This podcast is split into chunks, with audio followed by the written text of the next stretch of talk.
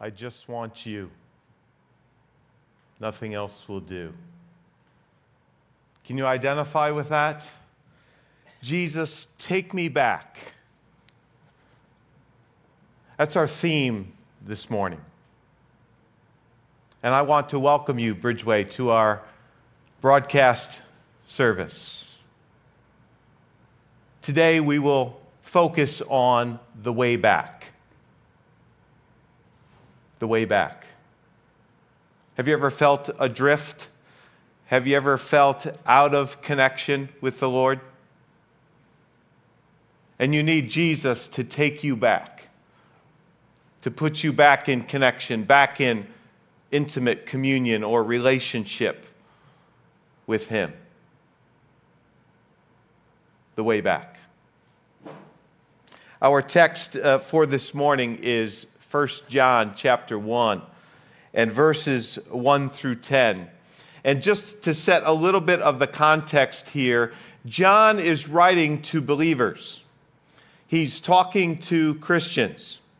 And so these are people who already have positional righteousness. They're already in connection with Christ. They've transferred their trust over to Jesus Christ. They're believers in Him.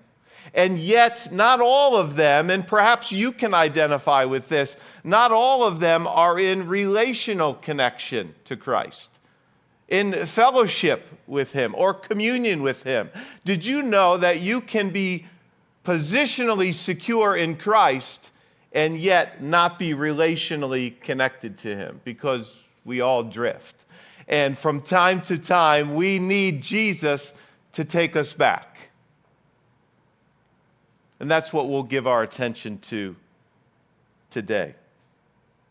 Let me read to you 1 John chapter 1 and verses 1 through 10. That which was from the beginning, which we have heard, which we have seen with our eyes, which we have looked at, and our hands have touched, this we proclaim concerning the word of life.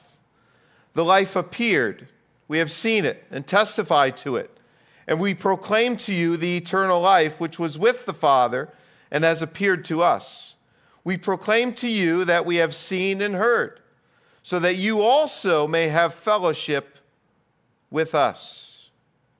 And our fellowship is with the Father and with his Son, Jesus Christ. We write this to make our joy complete. This is the message we have heard from him and declare to you God is light in him there is no darkness at all. If we claim to have fellowship with him and yet walk in darkness, we lie and do not live out the truth. But if we walk in the light, as he is in the light, we have fellowship with one another. And the blood of Jesus, his son, purifies us from all sin. If we claim to be without sin, we deceive ourselves and the truth is not in us. If we confess our sins, he is faithful and just and will forgive us our sins and purify us from all unrighteousness. If we claim we have not sinned, we make him out to be a liar, and his word is not in us. Verse 3 here could read John's goal is that you would have fellowship along with us. Eugene Peterson in the message says it this way He's telling us so you can experience it. Experience what? Communion, fellowship along with us. You see, John's goal here, and really God's goal here, is fellowship.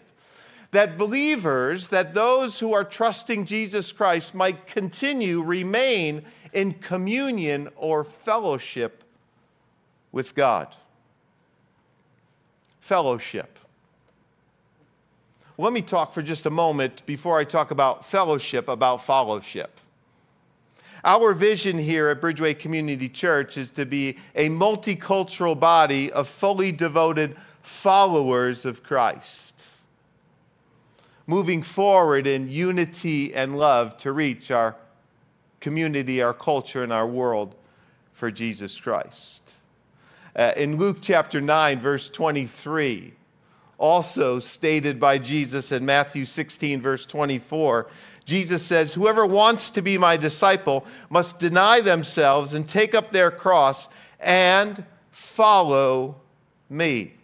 This word follow here means to accompany, to be with. So part of fellowship is fellowship. Fellowship means association, it, means partnership, it means communion. In John chapter 15, verse 5, Jesus said, I am the vine and you are the branches. If you remain in me, if you're in fellowship with me, if you're in communion with me, if you stay connected to me, and I and you, you will bear much fruit. But apart from me, you can do nothing. Oh, fellowship demands fellowship. But our reality is broken fellowship. We just can't seem to get along, can we? Uh, think about our human relationships and the breaking of fellowship. Uh, an unkind word to a spouse, uh, a less than gentle approach with one of our children, uh, maybe not loving one another as we love ourselves in traffic. We miss the mark, don't we? Uh, we don't always love our neighbor as we love ourselves. And who is our neighbor? Well, Jesus used the illustration of the Samaritan who loved the Jew. Uh, two people groups that were hated people groups. So for you, think of the culture that you struggle with, that you have a hard time with, and that's your neighbor. Have you missed the mark this week? I've missed the mark this week. I've missed the mark this day. We are, I am a habitual sinner, missing the mark, just a fellow struggler. And, and John clearly plays this out for us in verses 8 and 10 of our passage. And in verse 8, he has said to us, If we claim to be without sin, and that is singular, by the way. It's not naming all the particular sins. It's this idea that we have inherited a sin nature from our father Adam and from our parents. If we claim that this is not a part of who we are, we deceive ourselves. It's an exercise in self deceit if you think that you are not a sinner. Uh, verse 10, he says, if we claim we have not sinned, now that's the plural. And, and in verse 9, he says, if we confess our sins, that's also in the plural. So, so there's an acknowledgement that not only do we have a sin nature that we've inherited, but we've confirmed that we are sinners because we sin. For the scripture says in Romans chapter 3, all have sinned and fall short of the glory of God. Ecclesiastes 7:20 says, "There is no one on earth who is righteous, no one who does what is right and never sins."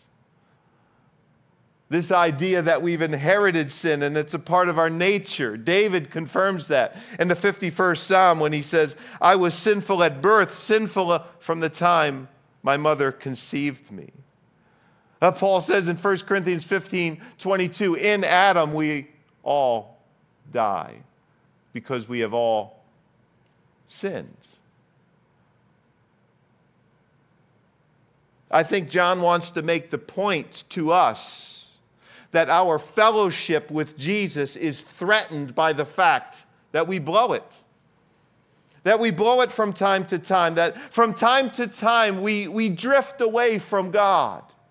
And, and we have to accept the fact that sometimes we drift. And, and, and it's okay because Jesus has a solution for you.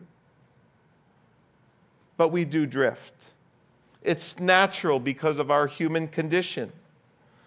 Ha- have you ever laid on an inflatable raft, maybe in a swimming pool or, or maybe on a lake, and closed your eyes?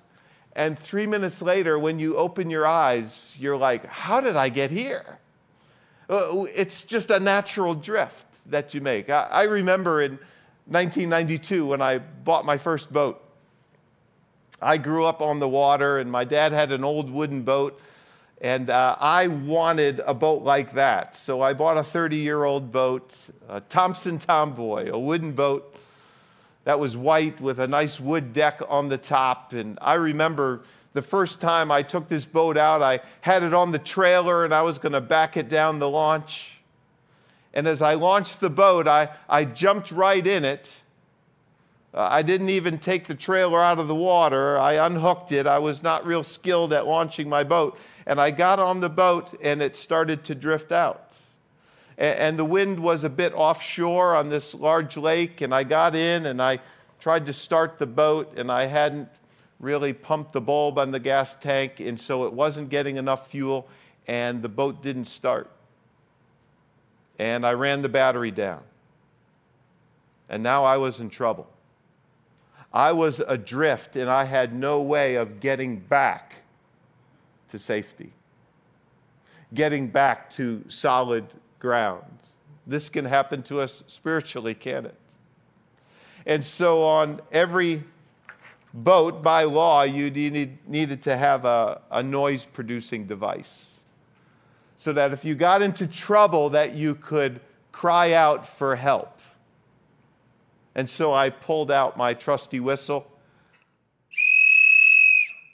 And I was hoping that someone would hear me and come and rescue me. I had already taken the oar out from the under the deck of the boat and tried to paddle my way back, but the, the current and the wind was too strong and the boat was too heavy, and I couldn't make my way back. I was in desperate need of help. And someone came and rescued me with another boat. I didn't have the power to do it. I couldn't get back on my own, and I needed the help of another. Have you ever been adrift spiritually without the power to get back to God on your own? And you've needed Jesus to come and with his power to bring you back. He wants to do that for us. He wants to bring us back to Him. But we're going to struggle. Are you, are you ready to confess that yet? That we're going to struggle? Are, are you in alignment with the Apostle Paul's perspective in Romans chapter 7? When he says in verse 15, I, I do not understand what I do, for what I want to do, I do not do, but what I hate, I do.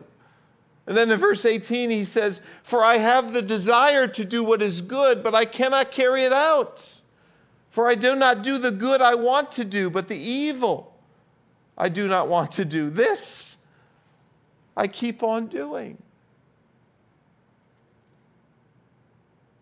Are you a fellow struggler too?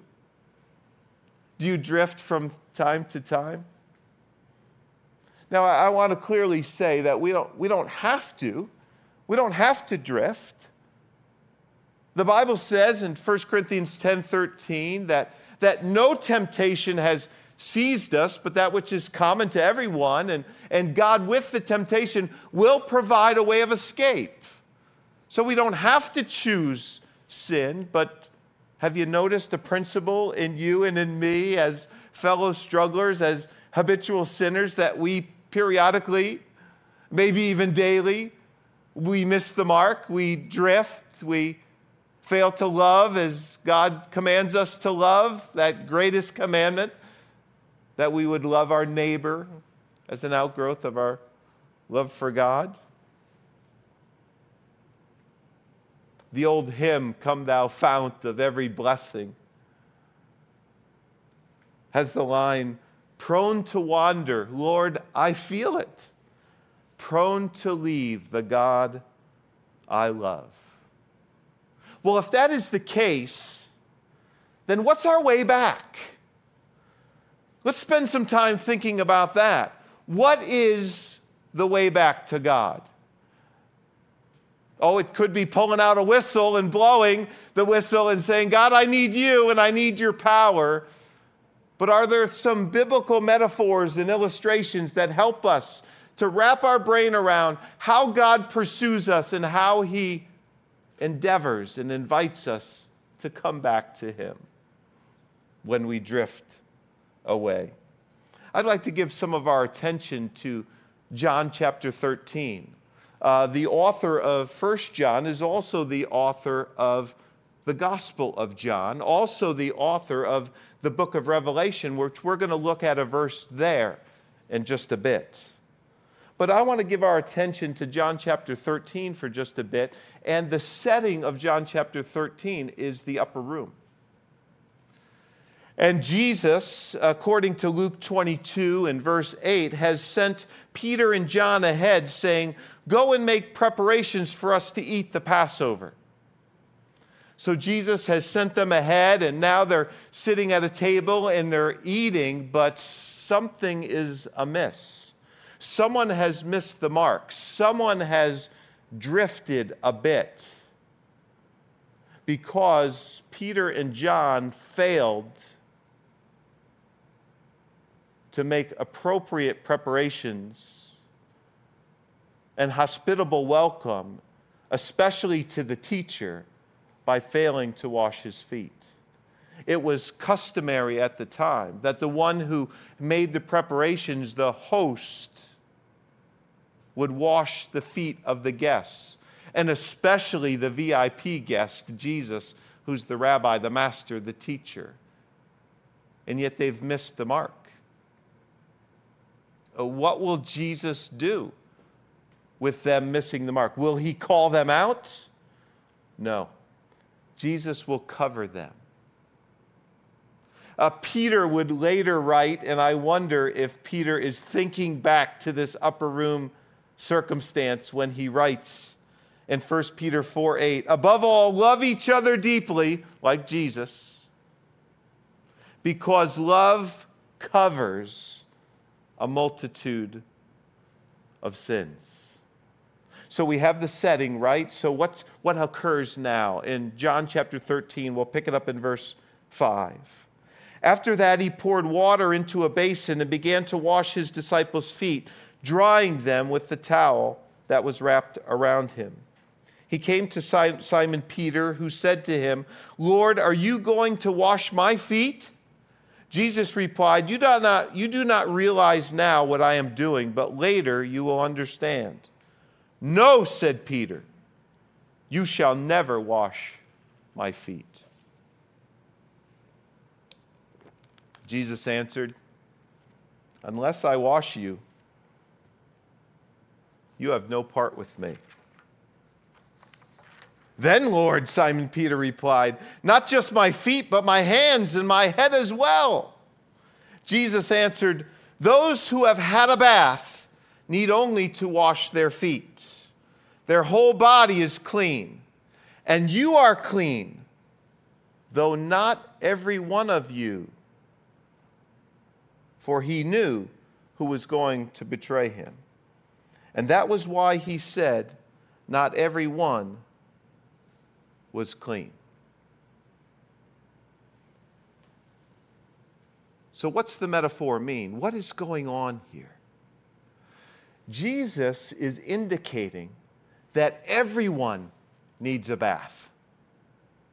Everyone needs to be washed of their sin by trusting Jesus Christ alone for our eternal life receiving that once and for all forgiveness, where then you are indwelt by the Holy Spirit.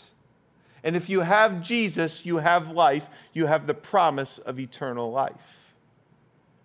But Jesus is indicating more than the fact that you only need this one bath. You also periodically pick up dirt along the way and you need to have your feet washed.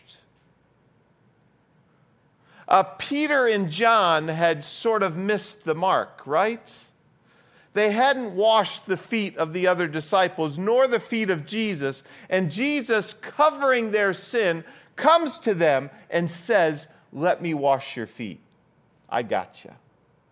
Have you ever noticed in your life that as you as you make your way through this life that periodically you pick up some soil on your feet? You drift from time to time.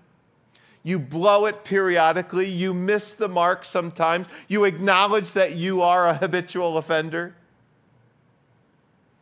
And Jesus stands ready with a towel and a basin and says, Let me wash your feet. That's the way back. The way back is in humility and dependence, doing the humble and vulnerable thing and exposing our dirt to Him and saying, Yes, Jesus, clean me up. What was Peter's resistance to this? I think a part of it was shame. Uh, we, we notice earlier, before Peter was called to be a disciple, in Luke chapter 5 and verse 8, this is the setting when, when this great catch was made of fish. And when, when Peter saw really who Jesus was in this miracle, it exposed who he was. And when Simon Peter saw this, Luke 5 8 says, he fell at Jesus' knees and said, Go away from me, Lord. I am a sinful man. It's not new for Peter to recoil at the gracious love seeking to move toward him and cover him and restore him back into fellowship. It's hard for us to expose our sin, isn't it? Even to Jesus who knows it already. It's hard for us to have that vulnerability. It's hard for us to be loved in our weakness. And yet, the way back requires that we do just that.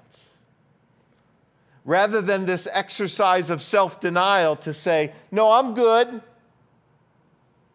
where we minimize our sin or we rationalize our sin or maybe we have a deafness to that still small voice of the Holy Spirit. And we don't respond to the knock of Jesus on our heart. Uh, the second metaphor of how do we find our way back moves from foot washing into door knocking. In Revelation chapter 3 and verse 20, also written by this same Apostle John. And, just contextually understand this is one of the seven churches that is being written to, and a message is being delivered to the church at Laodicea. Mind you, it's a church, they're believers. And you can apply this corporately or you can apply this individually. That Jesus sometimes is outside of the doors of even the church. Jesus is sometimes outside of access to some rooms in your house. You see, when you trusted Jesus Christ, you were indwelt by the Holy Spirit and you got the whole Spirit. But my question to you is did the Spirit get all of you? Do you give Jesus access to every room in the house? Or are there some places where Jesus is not invited in? And maybe he wants to knock on that door and call you into deeper fellowship, call you back to a place of access, vulnerability, transparency, authenticity, so that you can be in intimate communion, fellowship with Him, which is a part of fellowship. You can't follow Him without fellowship. In Revelation 3:20, Jesus is saying to you and to me, "Here I am. I stand at the door and knock. If anyone hears my voice and opens the door, I will come in and eat with that person and they with me." Wow.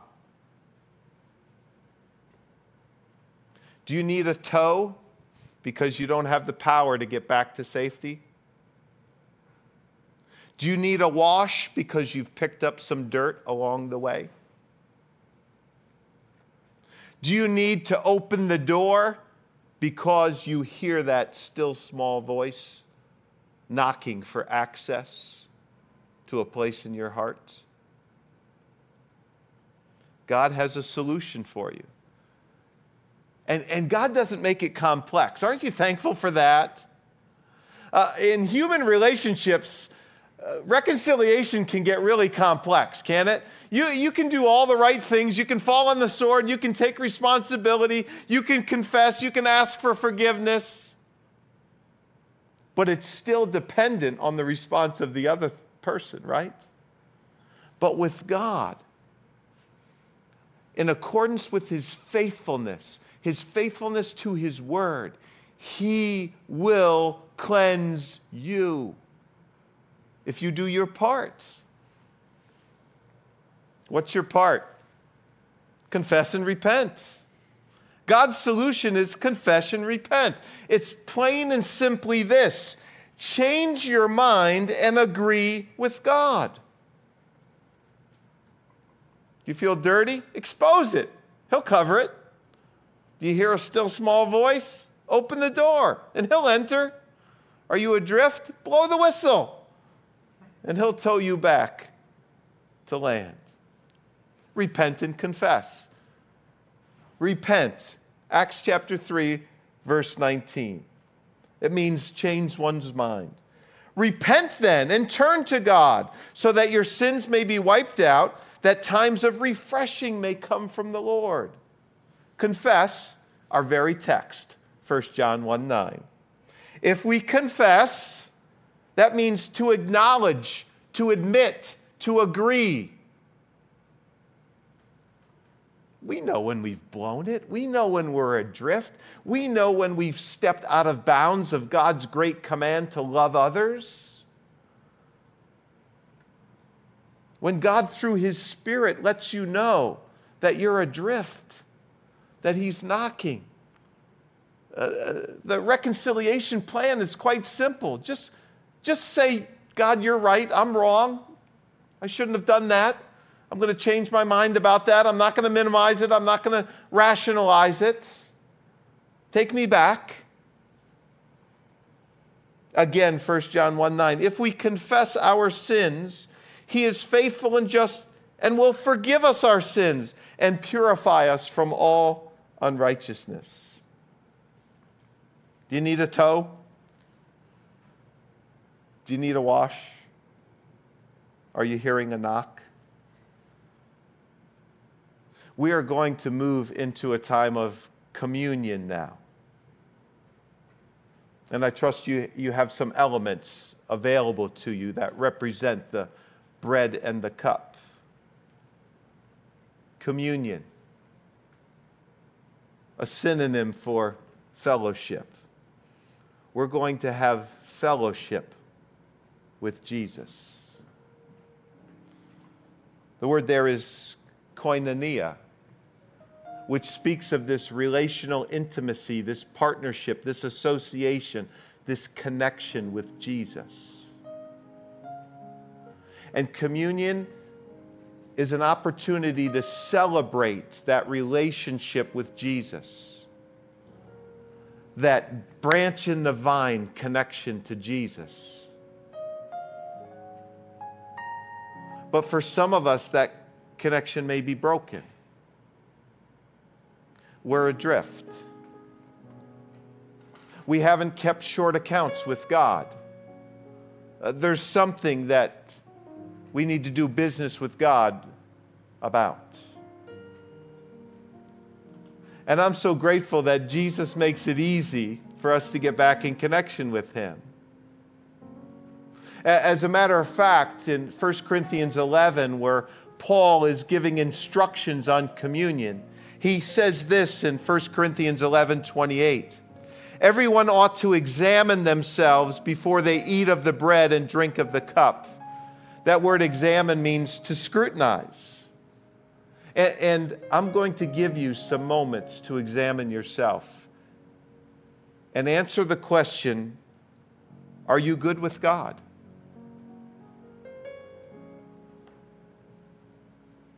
Is Jesus approaching you with a towel and a basin? How will you respond? Will you recoil like Peter and say, No, I'm good? If you do that, Jesus says you have no part with me. That idea of part means association, alignment. Do you want to come back? The way back is to humble yourself and let Jesus cover you.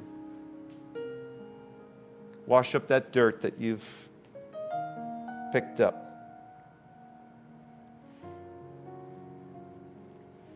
Isaiah 53 says, All we like sheep have gone astray. Each one has turned to his own way. But God has laid on him, that's Jesus, the iniquity of us all. And that's what we celebrate during this time of the Lord's table. We celebrate the broken body of Jesus, the shed blood of Jesus. We celebrate that He brought us back once and for all and then continues to pursue us and keep us in His presence by willingly washing our feet on a daily basis, knocking on the door of our heart and asking for access, responding to the whistle we may blow when we cry out, I need you. Remember back in that John 13 passage where Jesus said, But not every one of you is clean. Now, Peter was an authentic Christ follower, but there was one in the crowd that wasn't. And Jesus identified him. And I wonder if in this moment, if Jesus is identifying you as someone who's not clean. You've not had that one time bath. A, a, time in your life where you acknowledged, Yes, Lord Jesus, I am a sinner, separated from a holy God. But thank you that you love me enough that you sent your Son, Jesus Christ, to die in my place. That his body was broken for me as he endured my sin. That his blood was shed that I might receive forgiveness. Lord, I trust you. And during this time of examination, there's a twofold application. First, do you need that first once and for all bath? You can transfer your trust over to Jesus right now simply by crying out, Lord, I need you.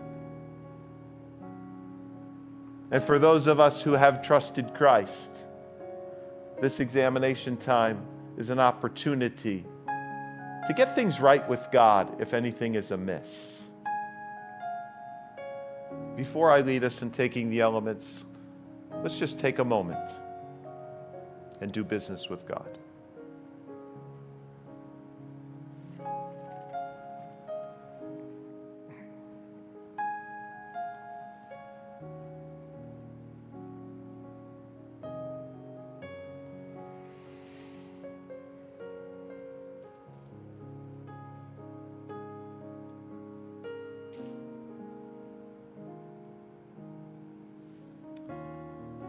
If you would take the elements that you've prepared now and take the element representing the bread.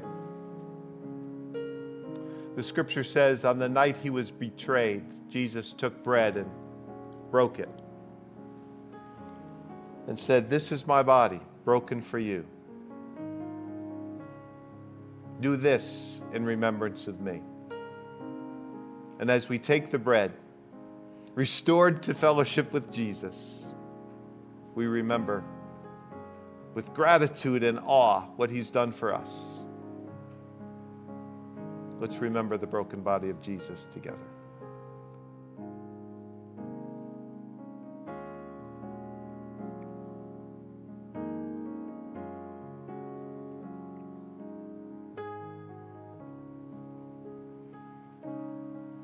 In like fashion, Jesus took the cup and says, There's a new agreement. Once and for all sacrifice. My sacrifice for you. This cup represents the blood of Jesus. Without the shedding of blood, there's no forgiveness of sin. And so, as we take the cup together, we remember we are forgiven. We are forgiven. Let's take and drink together, remembering the blood of Christ.